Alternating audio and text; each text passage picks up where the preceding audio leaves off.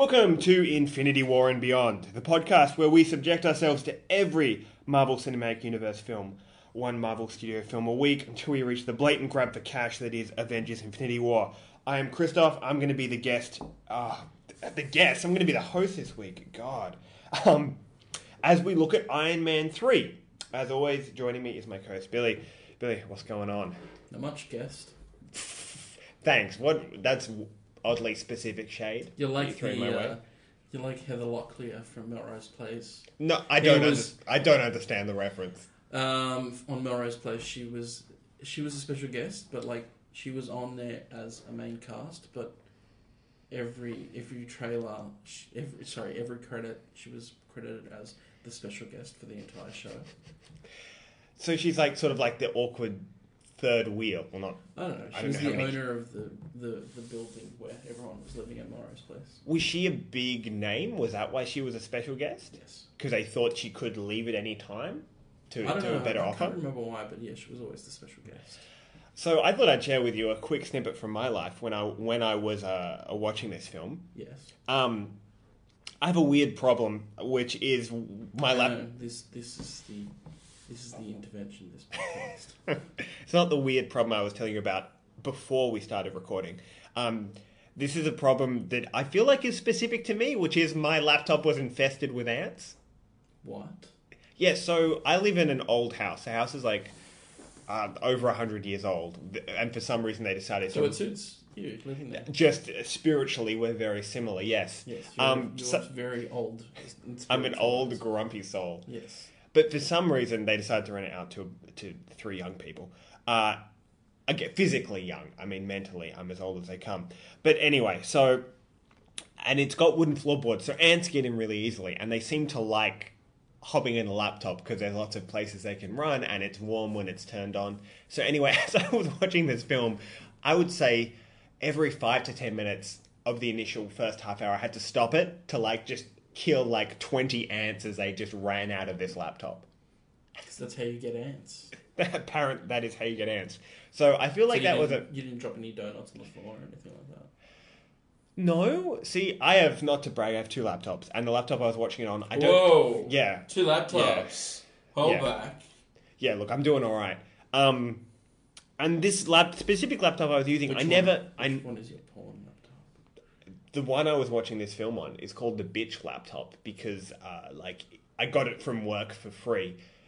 Again, not a brag, uh, but so we basically like we never turn it off properly. We treat it like shit because we don't really care about it. Um, anyway, I don't. But uh, surprisingly, I don't usually eat with this laptop, so it doesn't have any food like stuck. But you know how food crumbs often get stuck beneath the keys. So you're saying this is your porn laptop? The one I watched this film on. Yeah. Yes, that's what I'm saying. So they're attracted to your. Are you saying that my my semen is some sort of weird dick honey that ants love? Yes. Okay, that's a That's where. that's an where- interesting hypothesis. That's where you went. That, that's not where you were going with this story. Well, that wasn't the direction I was planning to take it in, but I'm glad we could have this bizarre detour. Because now you know. Now, now I'm going to question the sugar content of my of my man juice. Billy, like, visibly like retracted into himself. Um, all right, but surprisingly, anyway, my point in all this is surprisingly fighting off a horde of semen crazed ants didn't stop me from enjoying this film. I was very surprised. Um, in, we'll get into it a little bit later. Uh, when I saw this film in the cinema, I was not a fan, but watching it again with my sort of expectations in the right place, I actually thoroughly enjoyed it. Excellent. I've been noticing, and have you been noticing this, Billy, that a lot of the time your enjoyment of these films depend, like the Marvel films in general, depends on your sort of expectations going into them. Yes. Um, I don't know. I I enjoyed this film, but it was weird. It was like maybe I couldn't remember it because I didn't enjoy. no, couldn't I, no, no, I don't know. I Wait, just- I'm the old one, and you I can't know, remember a movie I from like four years ago. What? yeah, no, I, I don't know. For some reason, I couldn't couldn't in, I didn't enjoy initially the beginning. Okay. It just felt weirdly slow and slightly bored. It was classic Shane Black, right? Like the voiceover. Yeah, and I love Shane Black films. I mean, he's only directed three, but Yeah, I there's like not all many the of films them. that he's written. Mm. Like Long Kiss Goodnight is one of my favorite films. When did that come out? Is that in any way related to Kiss Kiss Bang Bang? Uh, it came out before Kiss Kiss Bang. Okay. He didn't direct it. He just wrote it. Yeah, he just wrote it. Yeah. Okay. See, I didn't find that issue with the beginning. I just felt like it was. I didn't find it slow. I just think it was Shane Black doing Shane Black tropes, Okay. which is like the voiceover, and he seems to like to sort of deliberately try and throw you off what's going to happen. Mm-hmm. Like the same way, I think the other guys opens with like, uh, not the other guys. Sorry, Nice Guys.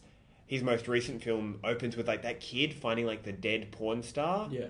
And it's sort of like they don't give you any context. They just he just sort of throws you in and then reveals the mystery. Yeah. I I, like that. I do too. I think some it, films. I it's just that he in all his films he seems to use he seems to use it to be like, how did we get into this wacky situation? Yeah, I know. And at a, and I I can see how that would be tiresome, but I didn't find it slow. No. Okay. Well. Uh, for those listening at home, we want to quickly recap what what the show's about and who we are. Yes. So we are. I'm Christoph. Uh, I'm somewhat burnt out in these films, and usually I'm the more cynical of the two of us when it comes to these films. And Billy, what about what about I you? am the peppy cheerleader Mm. of the podcast. I do have a cheerleader outfit. I'm wearing it right now. And look, just put your nipple back in place, please, Billy. It's very distracting. I can't help it. They like headlights. um, but yes, I look. I like the films, but I will point out if it's shit or not. Yes, but you seem to have a lot. I feel like your enthusiasm for these films is a lot. There's a lot more of it than what I have. but I do point out when something is bad. Of not. course, yeah. If something's shit, we'll call it out. Yeah. So, like, I mean, Christoph is the, I guess, Statler and Waldorf of the podcast. Uh, Two Muppets Kermit. combined into one. Yes, I'm Kermit um, and Miss Piggy. Um, Thanks for throwing Miss Piggy in there. For... well, I know how to cut a bitch. Um, or, you know, for our Australian listeners, Uh, David and Margaret. yes, da- Christoph is the David and I am the Margaret. Um, but yeah.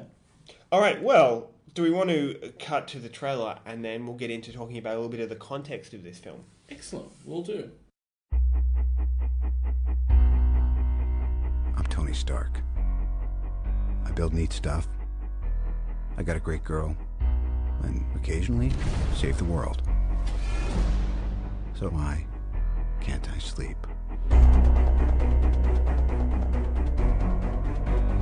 You elected me on a single platform. I will defend this country at all costs. The Mandarin must be stopped. You don't know who I am. You'll never see me coming.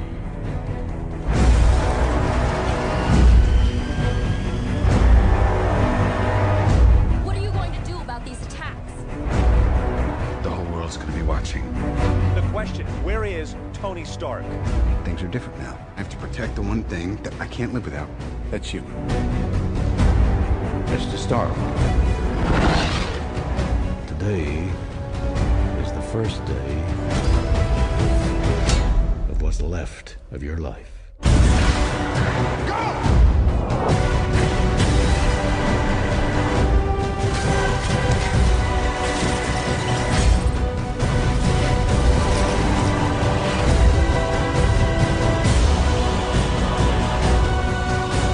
I'm gonna offer the choice.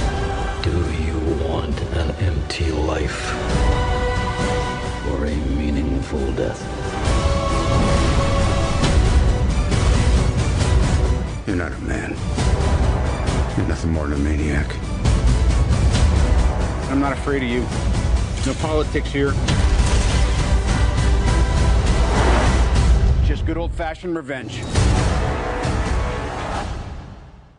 All right, and we're back. Now, Billy, it's time to jump into context. Uh, for our listeners who might be new to the show, what we do in context is we talk about the box office ratings, the critical reception, some of the uh, production information on the film, just to sort of Yeah. give uh, a broader context of how it was received at the time. And not so much with this film, but often we'll talk about the political landscape that it was And brought up into. Some of that production stuff we'll delve into later on in our pickup section Yes. as well, if it deems worthy. Um, and in today in context as well, I'm keen to sort of talk about our own reactions to this film because this film was quite polarizing at the Yeah. time. So, All right. Yeah, and it came out in So it came out in 2013, yes three so- years after uh, Iron Man 2, which came out in 2010. and one year after Avengers. Yeah, so this was the first post Avengers film, and And this is when I think Marvel started to really like one film a year or one film every two years type thing. yes, I think they got a little bit. You feel like after Avengers was such a big success, they realized they could be more aggressive with their slate. Yeah, because I mean, this is when Disney owned it all now, hundred percent. Mm, and it's it, yes, and it, except Hulk. yeah, because that movie went so well. No, no, I think like the Hulk franchise, they don't own hundred percent. That's why the Hulk doesn't have his own individual film. He only appears Push But as a big thing.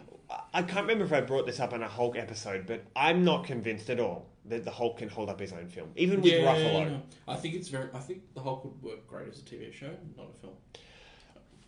I just don't think the character on screen can sustain his own series. Oh, I mean, look, I mean, there was some Hulk TV shows. Like there was the original Hulk TV show, the '90s one. It there is some like um.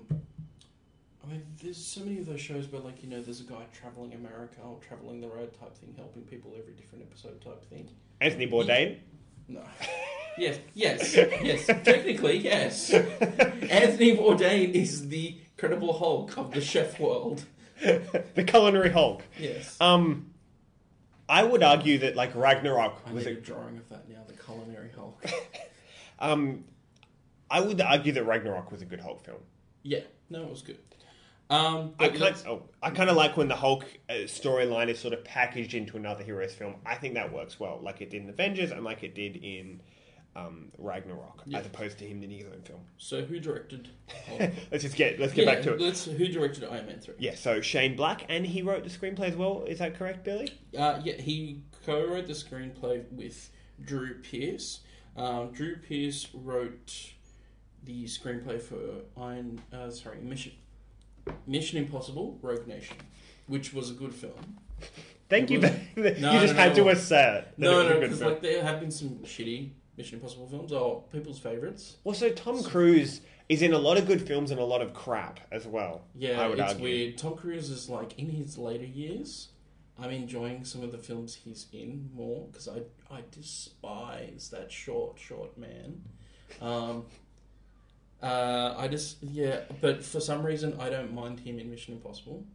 Okay. Yeah, it's weird. I, I- think that, but I think that's the whole James Bond type film that I like. I like spy films. Like the spy sort of thriller Yeah, the, thing. The, the shitty gadget things, not the like actual spy films, which aren't like you Oh, know, yeah. James Bond. like John Le Carre, sort of, where it's more realistic. Yeah, I Uh, like, my Tinker reali- Soldier yeah, Spy. I like my realistic spy films, and I like my unrealistic spy films. Yeah, like, well, like uh, not spy-fi, but like uh, spy mixed with a bit of science I fiction like elements. that spy-fi. But I thought spy-fi just referred to sci- like spy fiction, not specifically spy fiction with science fiction elements, which James Bond has in the gadgets and stuff. Spy-fi. Spy-fi. oh god, now I sound like Sean Connery. I was about to say you've just gone the full circle and you and you Connery. Um, the interesting, it's interesting that you bring up the link to Mission Impossible because when Black and uh, Pearce uh, worked on this script, they wanted to make it more character centric and more focused on thriller elements. Both, and to me, both those, both those do shine through in this film. Yeah, I don't know. Like, I remember f- getting the thriller parts to it. Like it's not a thriller film, I don't. No, think, yeah, I don't think it is a thriller. but it's film. got thrilling some of the thriller Yeah. tropes and elements to it. Yeah, um, and also for some of our listeners who are fans of The Runaways. Um, Uh, the comic series by Brian K. Vaughan. Yeah, so Drew. P- So back in the day, um, they were going to make a Runaways film. Um, Drew Pearce wrote the script for it, and um, Marvel, impressed by his work on the Runaway script, um, put him to help out on Iron Man three. And I do you know if that Runaway script was in any way influential on the TV series? No, it was um, two different. Um, what are they called? The people that are in charge of the TV show. Uh, showrunners. Yeah, so different showrunners for the TV show. Okay. um, and didn't involve the script. Apparently, the script was shelved based on the fact that the Avengers performing so well as a team film. okay. yeah. They, did they feel like they didn't need another team film? Yeah, because Runaways, the TV series, really it doesn't feel like a team. It's not a traditional sort of team. It feels like the OC with superpowers. Yeah, hundred percent. I, I, I, I enjoy it. All. yeah, I've watched it. and I actually really enjoyed it as well. But Mm. I don't think it would work as a film. No. Um, Do you want to talk about uh, how how it did with the old? I was gonna. I was try- gonna- I was trying to come up with a nickname for Cash, and yeah, it was he was doing. he- Christoph was doing the the, the um, f- three fingers. the like- old green papers. Yes. I'll, I'll just what are some of the? Uh, I just wanted to mention for some of our listeners who don't know of Shane Black, which if you don't, you're an I feel- idiot. Um, Oh wow! Okay, I like how you start off with, "Hey, I'm going to educate you," yeah, and then you uh, pivoted Well, to, "You fucking idiots." sh- I didn't say fucking. I just said. I well, I added that because I think tonally that's where you were headed. No, no, I wasn't. Um, so he's directed his first directorial film. See, I didn't realize this. I thought he's directed multiple films. He comes across as the sort of person who he has such a distinct voice, you just assume he's made a whole bunch of stuff, Yeah, but he really hasn't. it's weird. It's like he's gotten more credit for the films that he's written than the actual director. I, don't know if you were aware of this, but when he was starting out, something that made him stand out is he used to write like funny asides and notes in his Yeah. scripts. Well, apparently, like he, well, so he wrote uh, Lethal Weapon one and two. I assumed he directed them, not wrote the, just I not write the script. Um, the Long Kiss Goodnight, I know of that as a Shane Black film. I didn't realize it wasn't directed Hmm. by him.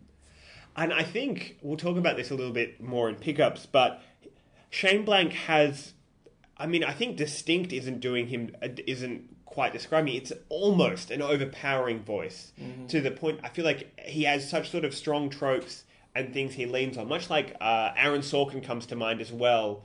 That anything Aaron Sorkin touches, it is so obvious it's Aaron Sorkin. I feel like it's the same with Shane Black. Yeah.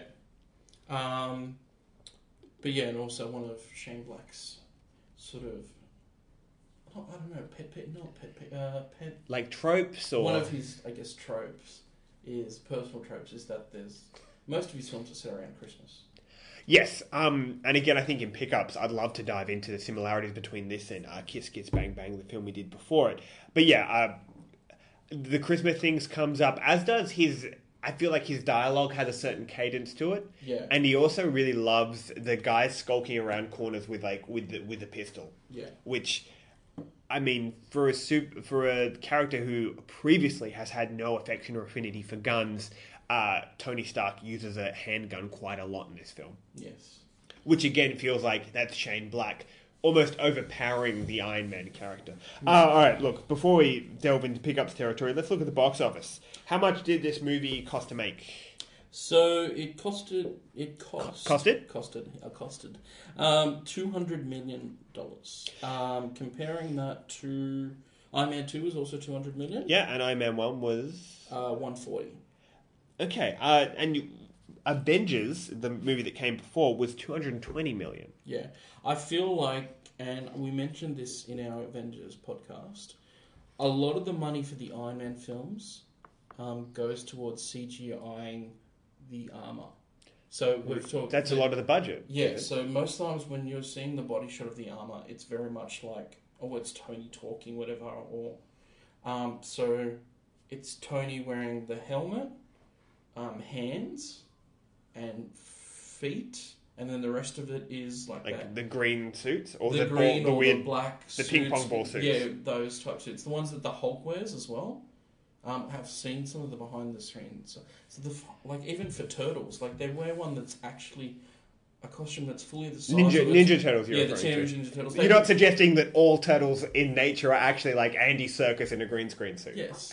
um, so like it, they like for the Teenage Ninja Turtles, they like wear Like a similar to the Hulk. Mm. It's like entirely the shape of the turtle, and then they just CGI onto it. Like the, the textures and the colour. yeah.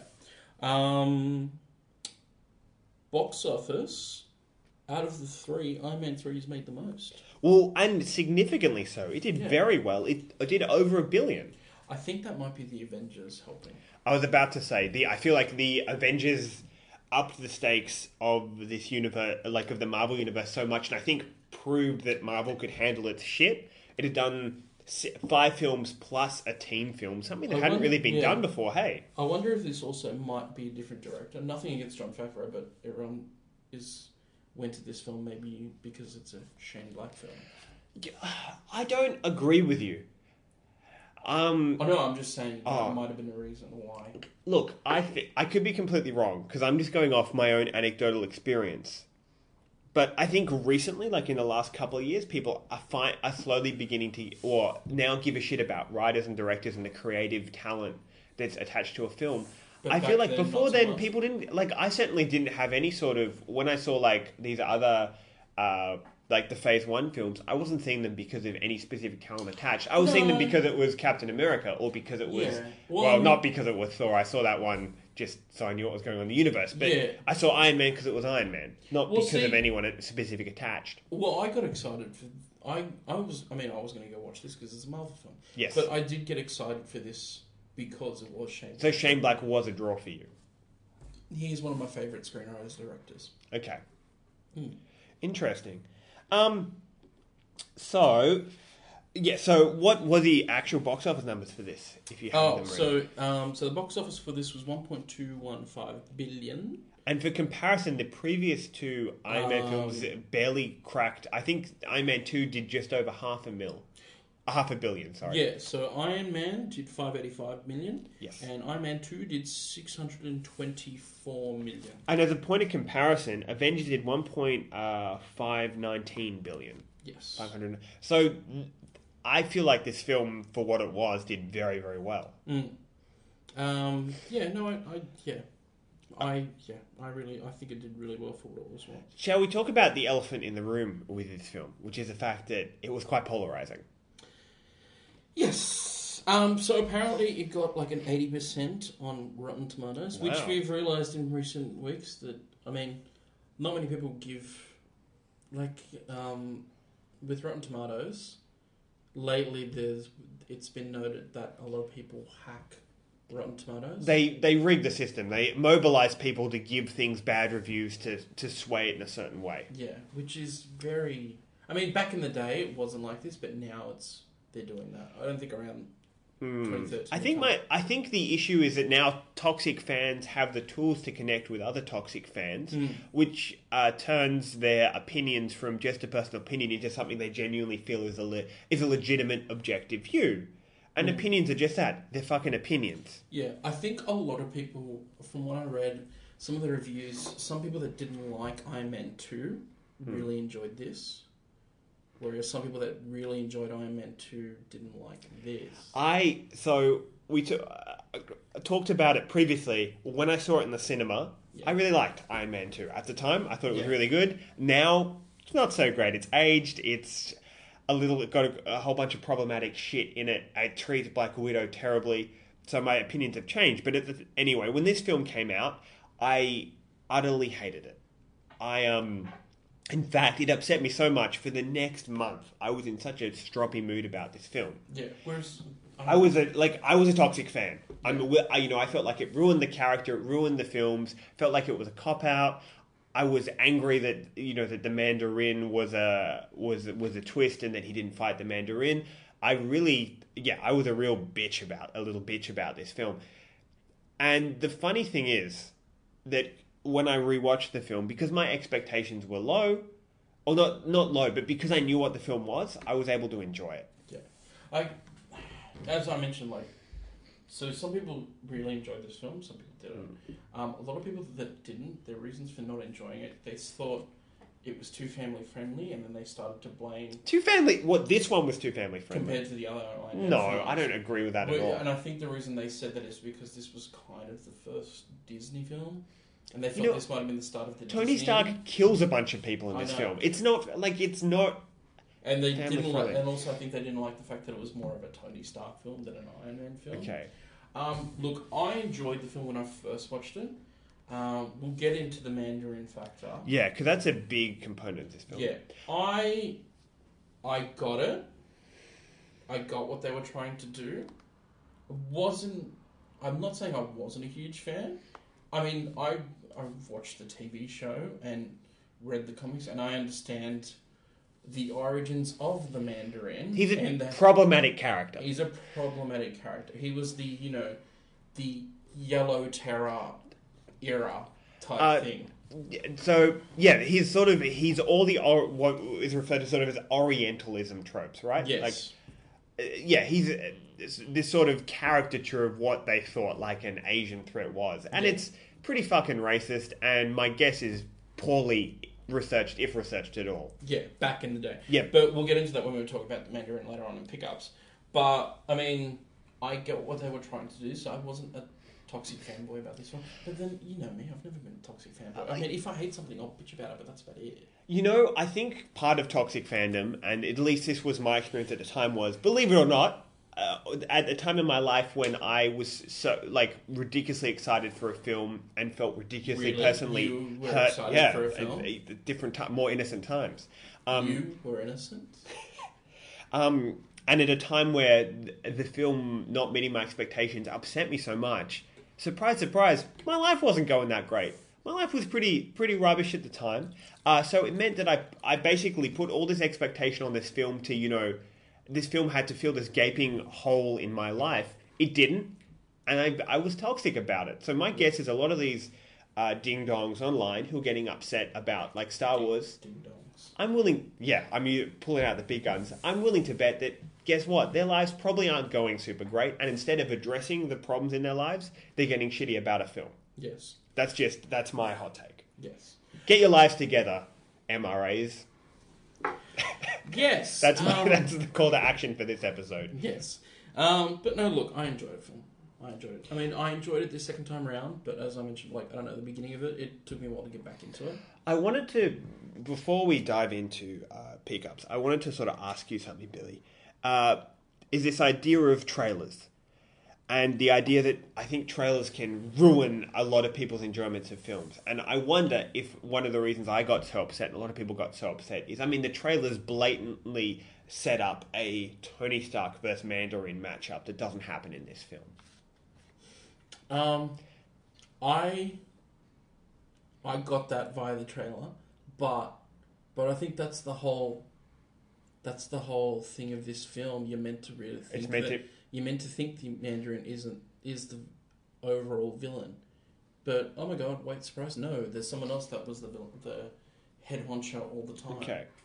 I just, I, There is I like those kind of stories. where they misdirect you. Yeah, I think one of the reasons they got so much backlash is, as we said, like the Mandarin's a pretty problematic character. But for ages, and I'm not, I'm not sort of super caught up on Iron Man now, but he was like the big Iron Man villain, like sort of the Green Goblin to Tony Stark. yeah, he's So- not used as much these days. for, for very obvious reasons.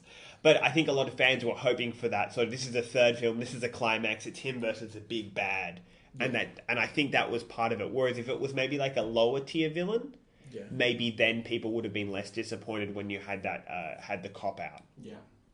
or the the twist. But uh, um, Simon Pegg addressed this when the trailer for the third um, Star Trek movie came out. He basically said, "We didn't cut the trailer. This trailer isn't reflective of our film. Please don't get angry." Yeah. And sort of highlighting this idea that the marketing team often now is taking care of the trailer, and the, what they do for the trailer is to sell the film, and it's often very different to what the actual the actual film is, and in some cases can undermine the film's creative vision. Well, see, that's the thing. It's like I feel like there's no other way you could have marketed this film. you you reckon you had to keep hands close to the chest and Yeah, well, that's the thing. It's like you'll only find out that the Mandarin isn't the man who we think he is until right at the end. yes mind you i'd say about halfway through uh, it becomes obvious that more is at play Yeah. all right look billy i feel like it's probably about time we got into pickups because we're at this point we're pretty much talking about the film Yeah. all right we're back time to jump into pickups billy for our listeners what is pickups Pickups are when we go pick up little pieces that we want to discuss that from our not second viewing, but of our viewing of the of our most recent viewing, yeah. Yeah. And a lot of the time, these pickups are sort of things that I feel like we'd only really notice after seeing it a couple of times. Sometimes they're thematic, sometimes they're specific Easter eggs. Yes. Other times it might be something that annoyed us or delighted us about this film that maybe didn't annoy or delight us last time. Mm. All right, uh, do you want to go first, or would you like me to go No, first? you go first. All right. My first pickup, uh, and I think this was one of the reasons why I struggled with this film the first time I saw it, was that this isn't a Marvel Cinematic Universe story. it's very much a story about Tony Stark, him as a person rather Yeah, than him as Iron Man. him dealing with his PTSD from the Avengers Yes, experience. I would argue though that almost getting stuck in space. I would almost argue that that PTSD is a gateway to him figuring out who he is in relation to the Iron Man suit. Yeah, it's almost like a midlife crisis, but not. Yeah, it br- I think that's a catalyst that brings on uh, Yeah. brings on a crisis, and also I think just from a story perspective, it gives him a. Uh, it means that sort of whenever Shane Black wants to nerf Tony Stark, he just has like a, a PTSD a- attack, Yeah. or when he wants to sort of show him as weak. Um, something else that's interesting about this film is obviously, as we've discussed before, the first post Avengers film. But unlike most of the other films in this second phase mm. of Marvel films, it doesn't expand the universe. No, well, this thing, and we've talked about this. So it did, like, it felt like the end cap of a trilogy, but then There wasn't really into, a trilogy to begin mm. with.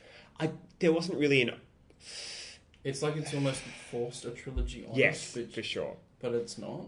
Like, and I mean, you almo- you know it's a, they've made it as a cap into the trilogy by the way I- the film ends, and also, well, not post credits, or sorry, not uh, before credits, but at the end of uh, all the Iron Man films, and all- all the Marvel films, they have this like you know cinematic, and it shows Before the boring credits come up, there's like animated credits. It's yeah, and the animated credits for this was like showing the actor's name and like they're from different films. yeah, and it'll show footage from different films to do this sort of show reel of Iron Man three. Iron Yeah. Man. And I guess it was probably because, I mean, regardless of whether they want it to be a trilogy or not, at least at the time this film was out, I believe uh, Robert Downey Jr. was not up for any more films. Yeah. He was saying he'd like wanted to do his commitments, but he didn't want to do any more Iron Man films specific. Yeah, so now he sort of just pops up and plays it. I mean, like, But he has changed that in recent times, saying he wouldn't mind doing a third one. And he w- sorry, and he just realized one. how much ridiculous money he can get from this. Yeah, he wouldn't mind doing a fourth one, and apparently he has also said to Shane Black, wouldn't mind you doing the fourth one, which would be interesting. What would okay? What villain would you like to see Shane Black and uh, assuming mean- we get Shane Black and um, Robert Downey Jr. What villain would you like them up against? I mean, look, I know there is. Well, that's the thing. You've got to think of it post. It would be post Thanos, Yes, Avengers. Um, we'd have to see what happens in Avengers for that. But I mean, I don't know. Some of the other tech villains. There's MODOK, but that's that would be hard to do. Um, you know who I'd like to see him up against, and this is a bit of a bit bit of a uh, No, no, not direct pick. Norman Osborn, oh yeah. not as Green Goblin. Norman Osborn is like a reform like.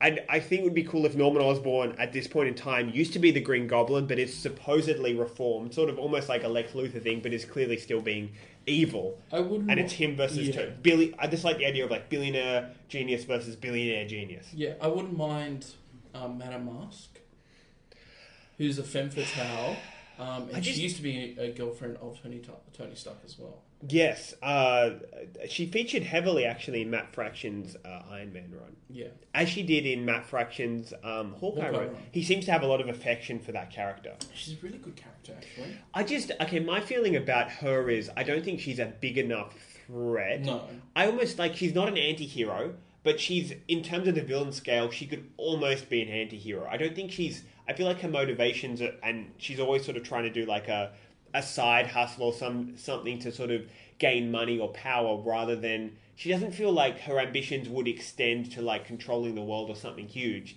She kind she seems like the sort of character who wants to have her own little racket undisturbed that she's running. mm. I mean, I wouldn't mind seeing a War Machine film. I don't. I don't think Don Cheadle's character, like the character, of, this is no slight to Don Cheadle. He's a great actor, but I don't think the character of War Machine in the Marvel Cinematic Universe is en- there's enough to it to Okay. warrant its own film. I think part of that is because they don't really talk about. I don't really think in any of the films he's been in they talk about race in a meaningful way. Yeah. I think it would be. I like the idea of he's an Afri, you know, sort of like an African American Iron Man. How does the fact that you know, statistically African Americans have a pretty rough run in America? How does that affect what he's doing? You know, I think that would be really interesting. Yeah, But but for my guess is, uh, for financial reasons, they don't really address that stuff in the um.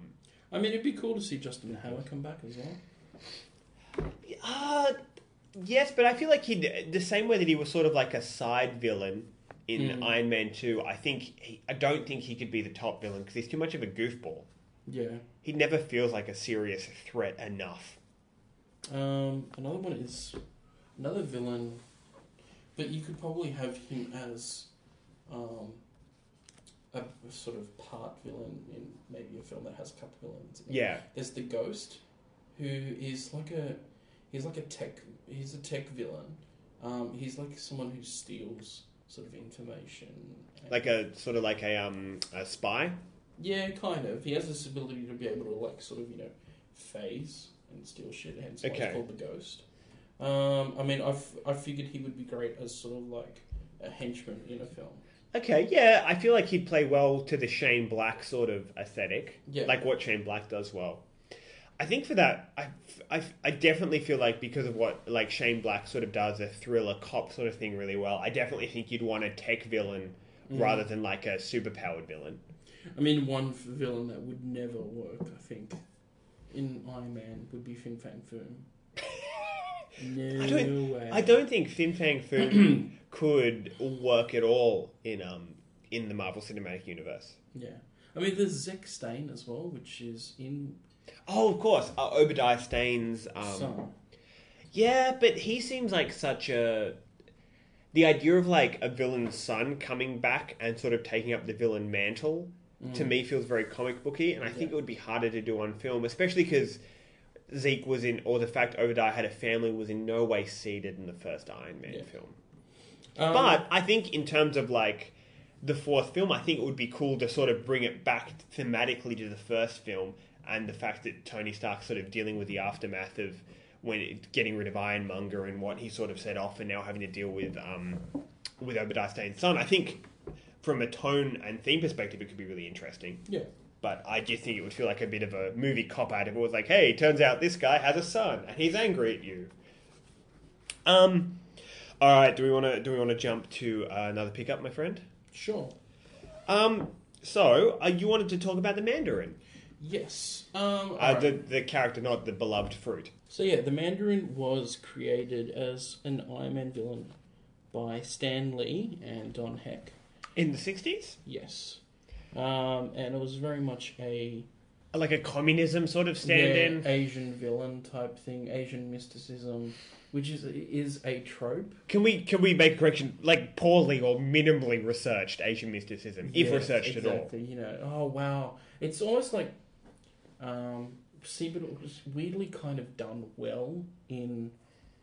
Well, I don't know. Some people might disagree with me in um, Big Trouble Little China. Okay, I haven't I haven't seen Big Trouble in Little China. Yeah, but that's got like you know an Asian mystic who's a villain type thing. And did it feel like it was maybe a little bit more better researched and actual Uh, insight into the culture? kind of ish, maybe. I mean, it looks like. I mean, he looks kind of looks like how the Mandarin looks like in the comics, Okay. um, with the robes and the big hat type thing. I mean, in the comics, Mandarin also had The uh, Ten Rings of Power, yeah, which is referenced in this, there's like the, the Terracelli runs, it's called the the Ten, ten Rings. rings. And so each ring, like he's that's the thing. Like there's sometimes he's portrayed as an Asian mystic, and other times he's a genius scientist. Because each of the rings has like they're based on alien technology type thing. that's meant to be sort of. I thought the idea was that they were meant to be such complex technology that Tony Stark then might have well has been magic. Yeah. And as someone who sort of innately has a affinity for technology, that was always such a big sort of irk to Stark is the fact that he couldn't understand how these rings worked. Yeah. Um, so he's played by Ben Kingsley. Yes, Sir Ben Kingsley in this film. Um, it's made out that he's the main villain of the film. And can we talk about his weird ass accent? I mean, I guess Yes. that's deliberate. Yeah, But I it- think they made it out that he isn't like Asian in this film. It was so. It was clearly so generic. They wanted to make it clear that they weren't trying to send up a specific race. No. Um, Oh, and fun. Oh, here. So I- this No, is a, this is a tangent. But I, in the first Iron Man film, we talked a lot about the fact that they don't tell you what country it's in. In this film, it is confirmed that it's Afghanistan. Okay. Tony Stark references that he was stuck in an Afghan cave. Yes. So finally, a little bit of clarity to uh, to where he was. Yeah, so in this, we find out. Yeah, actually, okay, so I found out the. I just realised the stereotype that we were talking about. It's the Fu Manchu Yes. stereotype. Um, so, every one of the listeners, look that up. Um, it's actually interesting to read about it. I'm Um, sure it's highly racist. yeah. As a lot of Um, the stuff it often is. Yeah, so in this film, we find out at the end that he's not the actual Mandarin from the comics. He's an He- actor. He's an actor playing the part of the Mandarin, which is something that Aldrich Killian created. Yeah, so basically, uh, Aldrich Killian is trying to come up with uh, e- the this extremis technology, which is like a basically a biological hack Yeah. on a on a person. But Quite it's making people blow up, and he's covering that. Don't you just hate it when that happens? Yes, and he's covering that by. Um, Blaming the Mandarin, the the Mandarin's taking the credit, and these are seen as terrorist attacks, yes. which isn't like an interesting concept. Uh, but again, I think for a lot of people, it felt like a huge gut punch when in the third act it's revealed that the Mandarin is in fact this washed up junky British actor. Yes. um, who I, he also references had he's like probably been on off, off, off, off, off, off, off Broadway. for yes for a long time. Yes. and he's also it references the fact that he's had plastic surgery as well to look this way. Yes. So this is so the Mandarin is very much a creation of Aldrich Killian uh, as basically a smokescreen to his sort of less uh, less reputable activities. Yeah, and so um, apparently, apparently, um, the portrayal of the Mandarin in this film pissed off some fans. I and I assume they were well. I mean, I can speak for myself. I was a I was an angry white fanboy, so I assume they're probably angry white dudes. Yeah, so there was negative reviews of it, um, and so Marvel made. So they, when they were making the Marvel films, uh, they, They- made these little bitty films that were included on Which- the Blu-rays. Which they do they still do? They did with Thor, right? I'm not sure if they're make, making any more of them, but so one of them is called All, uh, "Hail to the King," and it's all about Trevor Slattery in jail, and you find out. So that- just for clarification, Trevor Slattery is the actor that Ben Kingsley plays, who's playing the Mandarin. yes, and so you find out that no, no, no, the Mandarin there is an actual Mandarin, Which and he doesn't like the fact that they were, you know, mocking him basically. mocking him essentially. Which to me is sort of like I think it was in hindsight now, I think it was bold and wise of them to be like, you know what, in this universe, there's not a Mandarin as this the Mandarin is this sort of a racist Asian Asian uh, Orientalism sort of character. But then they sort of then they go back on it, which is stupid. Hmm. I feel like that just feels like a a deliberate like uh, appease, yeah. appeasement fan service to the shitty fanboys. who were angry. Um, but yeah, I don't know. Look, I didn't mind it. I mean, The, I the think- Mandarin stuff specifically we're talking No, about. like no. I mean, in this film, I didn't. I didn't mind the fact that it was like you know, they made a joke about it. coming back, seeing this film for like this is only the second time I saw this film, but knowing the Mandarin cop out was coming, I actually enjoyed it. I thought Yeah. it was funny. It was, it was, it was great. I mean, Ben Kingsley's performance is very good. I really he's very funny. Ben Kingsley's performance in most things. Yeah, he's just he just brings this like this washed up druggy actor to life. And there's a great line where Tony Stark, where he Trevor Slattery talks about how you know he was an actor, but then he got washed up because he got addicted, you know, had substance abuse issues and Yeah. and got addicted to drugs. And then Tony Stark says, "Oh, so did these guys come and take you off drugs?" And he's like, "No, they gave me more drugs." Yeah. like, and it's just it's, Huzzah! it's just it's just very, it, yeah. It was just like, I think he sells he sells this sort of this washed up actor character who would do these terrible things very well. yeah. So, Christoph, what's your next pickup? Okay, uh, my next pickup is the. Let's talk a little bit more about Tony Stark, and mainly the fact that this film ends with the phrase "I am Iron Man," which of course was the uh, the phrase that ended the first film. And when we talked about Iron Man uh, one, we talked about the idea that this statement felt like the thesis statement for the Marvel universe, sort of a clear distinction. They were going to be do- doing superheroes differently to the way we'd done them before, a bit more grounded, and especially the idea that secret identity really hasn't played a major role in any of the films. Yeah. Even in Spy, like even in at the end of Spider-Man: Homecoming, I mm-hmm. think in one of the cut, I think in one of the cutscenes, Aunt May finds out that he's Spider-Man. And Yes, with the after right credit scenes, end, yeah. which is like one of the big thrusts of Spider-Man is Aunt May can never know that I'm Spider-Man. Yeah, but in the comics, she does find out for a while. But that's what she, he like erases her mind through magic or something. Yeah. Doctor Strange does something for him. Well, yeah, but I mean, in, in even in the Ultimate Spider series, she he she found out. Okay. Yeah. I, look, I guess my point is that that, thesis, that I'm Iron Man thesis statement felt very powerful and very poignant. So it's interesting that this last film would uh, would return to that. Yeah. Uh, and I guess for me, uh, the struggle that we saw we've that has been in all these three films is the idea of where does Tony Stark end and where does Iron Man begin? Is Iron Man the suit? Is Iron Man Tony Stark? Yeah. and that's blatantly addressed uh, in is it I I believe it's in Iron Man two where Nick Fury tells Tony Stark that they want Iron Man is approved for the Avengers, but Tony Stark isn't. Yes. So this idea that they're separate entities. Um, how did you how did you like the way it handled sort of Tony Stark and his I mean, I- relationship with the Iron Man suit? I did like that, you know, that whole constant t- tinkering thing, like his PTSD, as like trying to focus on other things. So he builds, he keeps. He building. works. Yeah, he works. Oh, a great! I mean, right at the beginning, that we see that he's now in the Mark Forty Two, and I believe the the most recent suit we saw in Avengers was Mark Seven. Yeah. So he's so it definitely gives the idea that he's been working hard, and he even lies to Pepper Potts and says that it's like Mark Twenty something. Yeah. When really we know it's Mark Forty Two. Yes. Um, Forty-two is the you know answer to everything. The that's right, existence, the universe, and everything. Yes. Um, no, I, look, I really enjoyed it. Um, I did like the suit as well. But he's barely in it, which is interesting. Yeah. Um, I did like that this was a Tony Tony Stark focused series. I mean, that's the thing. The you can't have Iron. I don't know. I mean, you can. Well, can have, you have Iron Man without Tony Stark? You can. I mean, you can. I think But that's mean, the question they were asking in these films, though. Yeah, I feel like you can. That's the thing. It's always been Tony Stark.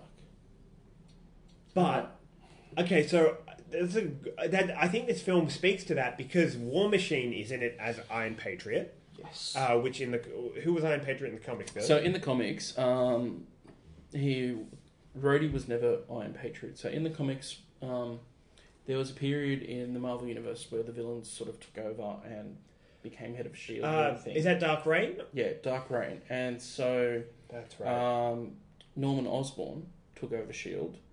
Um, and he basically made a bastardized version of the Iron Man armor yeah, and, and, he was called called, it Iron Patriot, and was essentially decked out in the red, white, and blue.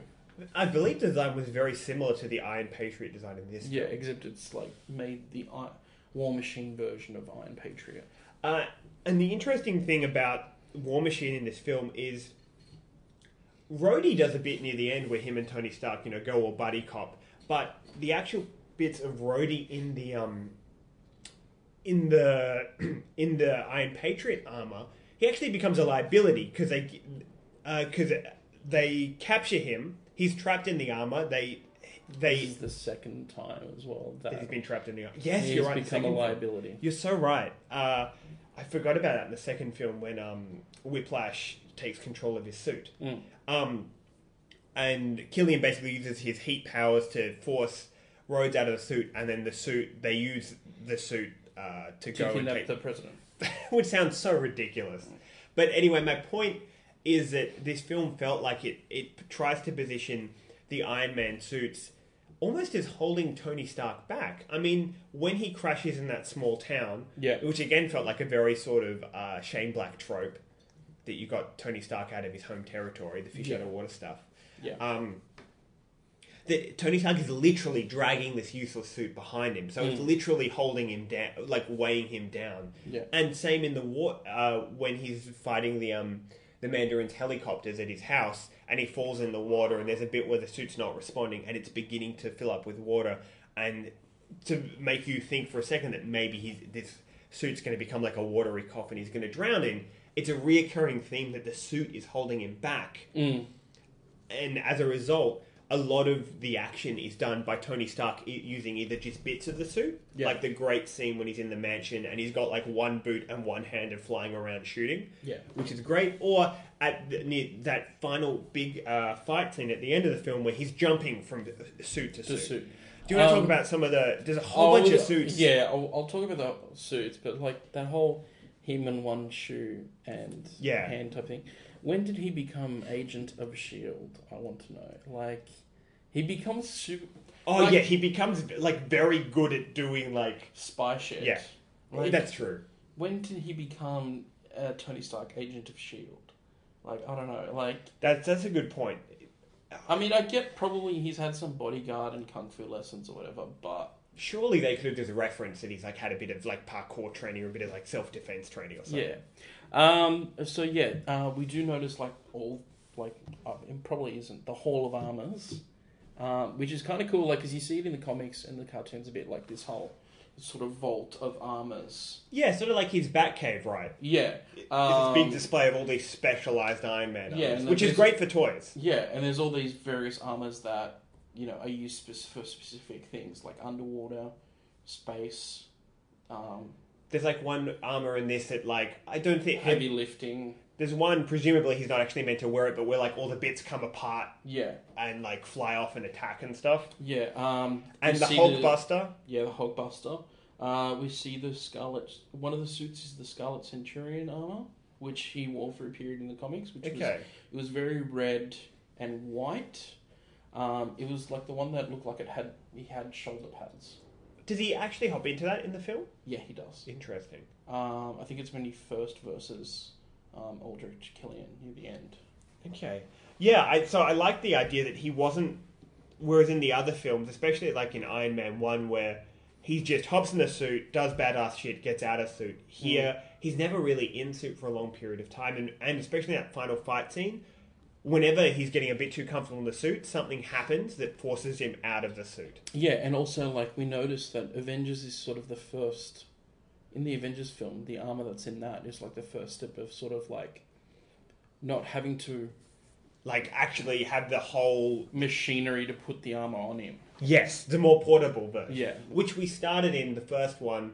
Uh, sorry, in the second film, of course, With the there's a suitcase armor. But even that was quite clunky in comparison. He, I think he had to like step into the suitcase, and the armor also looked weaker and lighter as well. You got the impression it was like a inferior version of the armor, Yeah. so it could be transportable. Yeah. Whereas here, like it is linked, it tracks him. Yeah. And like it shoots off and everything, which look I enjoy because I like that the t- Iron Man's tech is upgrading with each film. I yeah, they do that like really well. No, Yeah. I, I would ag- I would agree with that. And I, it also made for a lot of comedy as the bits were sort of like hitting his body and him like ha- like getting pushed back Mm. yeah, by because he's still perfecting the armor. But I also like that it sort of made it clear that he's just a dude. Mm. And that it's his brain and his sort of the fact he's always tinkering that makes him He's the mechanic. Yeah, of course. Which was again an interesting distinction, the idea that you have Iron Man and you have Tony Stark who maintains him. Mm. And sort of raising the question then who maintains Tony Stark? Exactly. Uh, do we want to finish off by talking about the women in this film? Yeah. Well, look, I'll talk about um, The big bad? uh, the big bads, which is Aldrich Killian. Well, he's and the also- Mandarin. He screams it at the end of the film Yeah. as if to appease people. because it involves talking about the um, the female female characters in this film.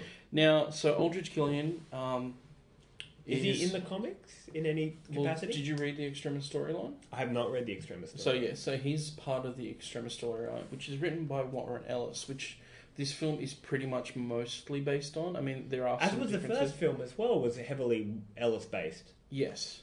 Um, so this film, um, I mean, most of the Marvel Cinematic Iron Man is based on Warren Ellis' stuff. Um, now, the Extremis storyline is about this technology, which is sort of like similar to this. It's hacking the body. Um, now, Aldrich Killian also did have like heat powers in the film. uh, Sorry, in the comics, based similar to this. He breathes fire in this, which did looked pretty rubbish. Yeah, that was. I was like, really? yeah, because he's the Mandarin. He's got, he's got the Fing Fam Foom tattoo on the back of him. Really? I didn't pick that No, up. someone just Oh. mentioned that the dragon tattoo means he's like Fing Fang Foom. Like a um, Fing, Fing Fang Film Yeah, so so he's played by Aldrich Killian is played by Guy Pearce. Guy Pearce. Beloved Australian? Is yeah. He, is Do you know what? I would like to point out that out of all the villains in the Marvel A lot Cinematic. Universe, yeah, out of all the villains in the Marvel Cinematic Universe, two of the better ones are played by Aussies. Of course, referring to Hugo Weaving as a Red Skull. Yes. You know what? I feel like I'm surprised at how many Australians are in these films. Like we do, we do all right We're pretty good. because we got we got Hemsworth, Yeah, we've got, We've uh, got Hugo Kiwi. Weaving. yeah. But do we count the Kiwis ones as? Oh, uh, as Aussies is as Hugo well? Weaving Kiwi? No, no. I'm talking about um, what's his name? Who plays? Uh, oh, God, he's in Ragnarok. Oh, Taika Waititi. No, Oh, uh, oh yes, yeah. yeah, Um. Oh, now his name is. Oh, yeah. Oh, damn, listeners, I like to do this to piss off Christoph. damn it. What's his name? Because he has a bad memory. Wait, do you, do you do you know the name? Yes, I do. I'm Fuck waiting. you. I'm waiting for you to Fuck find off. out what The it guy is. who played Judge Dredd, Karl Urban. Yes, that's There we it. go. Karl Well, no, he's look, he's New Zealand, but between the two the two uh, countries, we seem to have a quite a lot of representation in this film, and of course, Cate With- Blanchett. well, with- yeah, exactly. But with you know, with Australians, when when Well- when Kiwis win something, they're They're Australian. Australian. When they do something and then when bad, they're shitty, they're Kiwis, Kiwis. again. Um, Like when Russell Crowe threw the phone, Kiwi. yeah. Um, so yeah, so I I think in the comics he was disabled, um, as well, and hacked his body to be similar in this film, Yeah, he goes from like he goes from geek to chic very quickly. and it's all to extremis. Teaching What's your secret? Extremis. extremis for men. Maybe he's born with it. Maybe it's extremis. I like that we're on the same lame. uh, Um, yeah, so, and also he's the head of AIM, his think tank, which I liked, but that was another thing that annoyed Missed me. opportunity. Yeah, missed opportunity, because, you know, okay, so in the comics, AIM is called sim- Advanced Idea Mechanics, similar to the film. Um, they're the AIM- tech guys of all the villains, pretty much. Yeah, AIM is an industry. AIM is a sort of cabal. Like they're all about you know advancing scientific, whatever. They used to be the weapons division of Hydra in the comics, um, but then they offshooted because Hydra was too Like holding them back or something. no too extreme in their views. So You mean like too racist? yes, too racist. I was about to say too alt rightish. That's it. it- For some reason, the phrase "alt right's been coming up a lot in this podcast. Yeah. Um, but in the comics, they're also like in these infamous yellow outfits. Yeah, like that a have, hazmat bee- suit, pretty yeah, much. and it looks like they've got a beekeeper outfit on the top. Yeah. They're amazing. Yeah, but they look they'd never work. Um, yeah, they wouldn't universe. work. Um, But it would be nice if they could set up AIM as like a villain that's going to come back. But it's very much to me, AIM just feels like a throwaway evil organization just for this film yeah. because it is. I mean, it is no bigger than Aldrich Killian really Yeah. in this. So Aldrich Killian, um, also with Maya Hansen, who was introduced at the beginning of the film, the two of them, Yes. they helped each other to um, work Create. on her extremis Technology. technology. Um, I mean, she uses it for. She wants to use extremis to help society. Like, That said, to get to get to the point where they can, she's willing to do some questionable things. yeah. Now, I found out about reading for this film. Maya Hansen was actually meant to be the main villain. So you know when you when it's the reveal that Aldrich Killian is the main villain, it was actually going to be Maya Hansen, and also um, her name is Brandt, um, who's like the female assassin that attacks Tony in the small town. Yes, she was meant to be the key she henchman. yeah? she was meant to be the key henchman as opposed to the other gentleman whose name I've forgotten, but that's fine. Yeah, like bold, like generic bold bad guy, Yeah. white bad guy. So they were meant to be the main villains, like sort of like head henchman and head. Hmm. Um, but Marvel Marvel executives said no. Well, we're pretty sure it was just one Ike Perlmutter, Yes, so who Ike is Perlmutter- notoriously anti, like anti. He seems to think that women can't sell films. Yeah, he's very very old school. Um, there's no photos of him on the internet because like he's very like keeps away from. He has private life, whatever. But he's very like he's also very tight with money, because apparently um, there was story. There's a really great article going around about it, but apparently he also um, like article written about him on the internet. Um, but like apparently in at one after party everyone wasn't entitled to one can of soft drink type thing like he's very like um, it got to a point Bottom where, line yeah focused. it got to a point where marvel tv and marvel movies have now sort of split Yeah, and Kevin Feige answers directly to Disney now. yeah um, and i think kevin feige fought for that because there was stuff that wanted to be done with, with the films that wasn't able because I was like no type thing. And in this case, you said, and the justification is so fucking stupid, is they didn't want a female villain because they couldn't sell action figures. yeah, because female toys don't sell. But here's my rebuff: is how many fucking people want a, like Aldrich Killian, like a dude in a suit action figure? No one. No one. Yeah. Um, Like I, I wonder if there's even action figures of him. That's Like, the thing. such It a was stupid kind of, justi- and also the actress, yeah, the, the actress who played Maya Hansen actually apparently like was interviewed after. So this all came out out of an interview Shane Black did. Okay. People asked him, um, and yeah, the actress who played um, uh, Maya Hansen, Rebecca Hall, was actually interviewed as well and said, "Yeah, this was the case. I actually, when I first approached the role, it was actually larger than what it became." Interesting. which kind of leads to some of the earlier mistakes. And yeah, like even, Black Widow's terrible um, characterization in Iron Man Two, for instance. Yeah, and even after this film, I believe, because it was, it was wasn't I think until like recently that like that Marvel Ike Perlmutter was not involved in the Marvel. Mm. Yes, movies. that's that's correct. And uh, but I mean, like the look, the treatment of female characters in Marvel films continues to not be super great.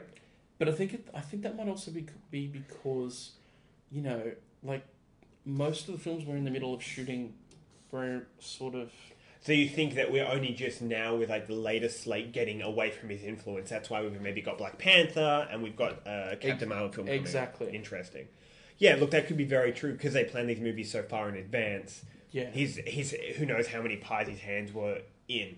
Yeah, which kind of yeah, it's very annoying. Because I mean, I wouldn't have minded my. I mean, don't get me wrong, Aldrich Killian was great, but I mean, I wouldn't have minded like you know, um, her name's Stephanie Stephanie Szostak.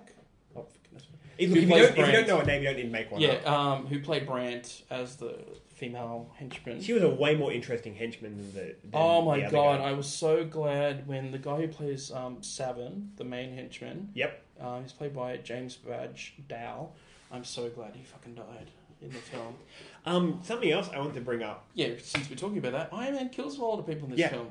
He's a real murder machine, and he says like blatantly on camera, "He's like, I'm gonna kill the Mandarin." I'm like, all right, that's like big he, shift. He killed him by doing the chest piece. yes, The- he did. Yeah. Fuck. Like repulsor blast from But the chest. I've talked about this before. Is that the thing about like Marvel is they know superheroes don't kill. Now this is a rule they break consistently, but the key is that you don't usually see the guy like fall to the ground limp. but this is the yeah. And you don't like Tony Stark will shoot someone. It's clearly it's a fatal shot. They move on. They don't dwell on it. Yeah, even like with Brandt, she was like um, exploded exploded. and landed on the power lines, but, But you, you- see her momentarily, but you don't know if she's dead or not. Whereas with like, I know here's what Man of Steel did so wrong is like. From memory, he snaps the neck, and you see Zod fall to the ground. Yeah, like and he stands next to the guy who's just murdered. Whereas Yes. Marvel knows to move on quickly, don't let you dwell on it, or have time to comprehend the fact that hero is just a straight up murder boy. Yeah, and Murder Seven boy. gets a repulsor blast to the chest. You see him sort of start to fall, but that's it. It's quickly changed the film. Mm. A changed scene to Iron Man trying to save everyone out of the Air Force They One. change perspective to be like, even if he did kill a guy, it's more important that he's just saved eleven people. Yeah. Um, All right, look. Something I wanted to quickly bring up before we move on Mhm. is the fact that this film felt like I feels like more like a spiritual successor to Kiss Kiss Bang Bang than a sequel to Iron Man Two. yeah, no, it did. Um, we mentioned before it's at Christmas, just like Christmas, Kiss Kiss Bang Bang, a lot of Shane Black films. hmm Um, also, uh, oh god, I've forgotten his name. Val Kilmer. Val Kilmer is in this film very briefly. Very nice. He plays a bodyguard, and again in Kiss Kiss Bang Bang, his character was Gay Perry, the uh, the bodyguard as well. Um, I'm trying to think. There were some other homages as well. Well, just a general Shane Black scar, star, a lot of skulking around with guns. Mm-hmm. Uh, the dialogue felt even quicker than previous Iron Man films yeah. uh, which is very much a Shane Black as well. So I think I would be really interested to see how it plays watching Kiss Kiss Bang Bang, then watching this movie straight after, and then finishing up with The Nice Guys. Sort of like a, a, a Shane Black triple feature. All right, um, I'm going to quickly butt in, Billy, before we before we move on to our, our final segment, Yes. which is uh, something I like to call the Marvel Cinematic Universe Bechdel Test update. Yes. Previously, I made the claim that none of the films we had seen so far passed the Bechdel test. Mm-hmm. That was uh, you pointed out to me off mic that that was actually we realized it was incorrect, and in Thor, Jane Foster and Darcy talk about some science stuff that's unrelated to Thor or any of the male characters.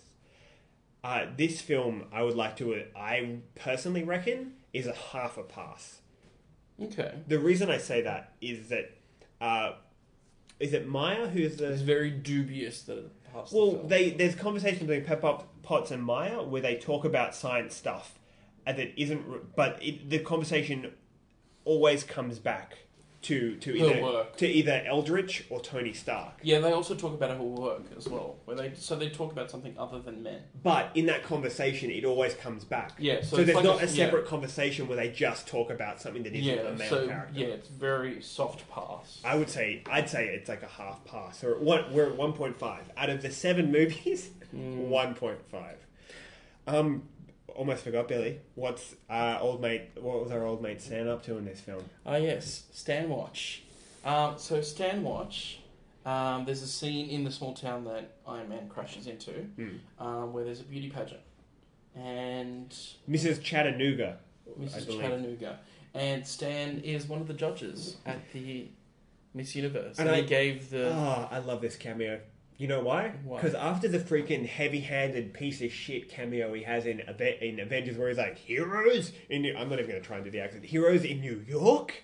Like it's so bad and hammy. Hmm. Here he just holds up a sign. Call me old-fashioned, but I like my stands seen and not heard. Speaking of Stan being He, seen and he, not he heard, he made a cameo somewhere else recently. yeah, he made a cameo in hospital and on TV. Look, uh, was it more heart problems because he has a pacemaker? Yeah, yeah. Apparently, he had a mystery illness earlier this year. Look, he's 95. That it No, happens Look, we've got to come to the conclusion that he he will pass. eventually. Which I mean, it'd be sad. but I mean, I he's 95. yeah, he's ninety five. Um, and finally, post-credit scene, just one, Yes. and Well, th- yeah. So I think is this the first film that doesn't have a credit scene that links to another film? Yeah, that's a good point. So Um, yeah. yes, so this right. this is so as we discussed, Avengers was the first film to start with the post. So it had the credit scene and then the post credit scene. they added that in. I think a couple of weeks after film. After, yeah. After it had been in cinemas, they added the shawarma thing in. Yeah. So not everyone saw the shawarma thing. in the No. cinema. Um, and it's not even on the Blu-ray like straight away. I think. Interesting. Them. Um, so what it is is Marvel started this thing with Avengers, which is two credits. There's the first credit is linking to the next film, And that's or- after the animated credits. yeah, and this is after like so this inv- it'll involve either the next film or another potential film in the next phase or an overgoing thing, and then there's something right at the end of the It was credits, actually the gag. which is a gag linking to the actual film. And we got the gag here, which was Tony Stark narrates a lot of the film, and not that that need an excla- ex- uh, an explanation, but, But, they you find out he's narrating. He's actually been narrating this whole time to Bruce, Bruce Banner. Banner. I I actually enjoyed it. I thought it was kind of funny. It, I like the idea, like, because I think the thing about Avengers is, at a certain point in that film, you're kind of like, I just like to see these guys like just hang out. Yeah, it's weird though. Like he, for some reason, Bruce Banner doesn't get a credited cameo for this. Like, Doesn't it's he? uncredited, which is I'm not sure. It was ob- yeah, when it's obviously like uh, Mark Ruffalo. Yeah, Interesting, mind you. I wonder if they just filmed it at the end of Avengers. Like, it's like, hey, we've got ten minutes. Can you guys jump into this office and just film this scene? not sure. Like, I wonder if it was even scripted or it was just like, this is what happens. Can you guys just riff a scene? They, because I reckon it wouldn't have taken long to do. No, it wouldn't have. All right. Well, that was our Stan watch and our after credits. All right, shall we have a quick break and we'll come back uh, for our final segment. If you liked this, read this. All right. So we're up to Uh, if you liked this, or read this, which is where basically uh, Marvel unfortunately doesn't do a great job of promoting promoting the Marvel comics. It promotes the movies really well. It doesn't really do anything uh, to promote its its comic book output. But don't worry, Marvel, we're here to help. We're going to recommend you guys um, some Marvel comics and some non Marvel comics that we think you really dig if you happened to enjoy Iron Man 3. mm-hmm. Now, Billy, uh, we've got to come clean. Uh, the fact is, at this point, this is the third Iron Man film. I know I've personally exhausted a lot of the Iron Man that I've read and liked Yeah. to recommend. So, I mean, there are some suggestions that I want to keep for like future Avengers. yeah. Well, for me, the one I want to recommend, and I every every Iron Man film I recommend this, but I recommend it again. Read the uh, Matt Fraction Salvador De La Roca run on Iron Man. It's really good, and again, it, it some of the themes in this film uh, I, I touched on in his run. Okay. Um, I would recommend the Warren Ellis Extremis run. Um, it's sort of the basis for this. All the I- cinematic. yeah, so all the like so the Iron Man sort of three film, um, and most of our, of Warren Ellis's writing is the basis for the actual Iron Man stuff in the Marvel universe, Okay, and uh, Marvel Cinematic Universe. And fun fact, you told me this before the uh, before we started recording that the generic white guy president in this film, President Ellis, is named for Warren Warren Ellis. yes, Oh, he's such a. I like how you can just get any sort of middle, like forty five plus white actor, cast him as president, and it just feels believable. yeah, Look, maybe not after this current president. Maybe we'll come to expect different things. But uh, yeah, but yeah, but the, the actor who plays War uh, President Ellis just is such a generic older white actor. Mm. Um, so what non-Marvel comics were you going to suggest? Yeah. I was going to suggest uh, The Fix from Image Comics. It's written by Nick Spencer, who is most well known and possibly reviled for writing Secret Empire, and also his work on Cap um, and Superior Foes of Superior Spy of Spider Man. Um, but the fix, oh, and it's illustrated wonderfully by Steve Lieber, who I believe was also the illustrator on Superior Foes of Spider Man with Nick Spencer. Uh, it's sort of like a goofball co- uh, crime comedy about two crooked cops and them basically getting in a whole bunch of trouble with their crime boss and trying to get out of it. And it definitely has that sort of like Shane Black feel to the humor and to the action. Uh, so I think if you happen to like um, this this film or Shane Black's work in general, I think you might really enjoy The Fix. Excellent. All right. Well, that's us for this week. Yeah. All right. Um, before we go, shall shall we plug where people can find us? Yes. So we're on geekofoz.com, uh, Facebook Geek of Oz. Um, Yeah, uh, you can get you can email myself or Billy at billy at geekofoz.com or myself. Christoph at geekofoz.com. Yeah, C H R I S T O F is how you spell my weird European name. Something I wanted to plug, uh, Billy, that I've been plugging for the last couple of weeks, is a comics anthology I'm involved in that I have a short story in called Corpus, an anthology of bodily ailments, which is all about illness and people's experience with the medical system. So that is currently on Kickstarter, uh, and we'd love it if you could check it out. Just um, Google a Corpus Kickstarter, and that'll get you there. Um, check it out. Uh, if you could help us get the word out, and if you happen to like it, uh, throw some coin to the way of the campaign. It would be very appreciated. It's got a, I, you know, it's a it's a great product, and I thoroughly believe in it. But it also has a pretty ambitious goal of twenty thousand US. So all the help we can get is appreciated. Um, that's all from me, Billy. All right. That's all from me. Well, thank you guys so much for listening, and tune in next time. No worries. Bye.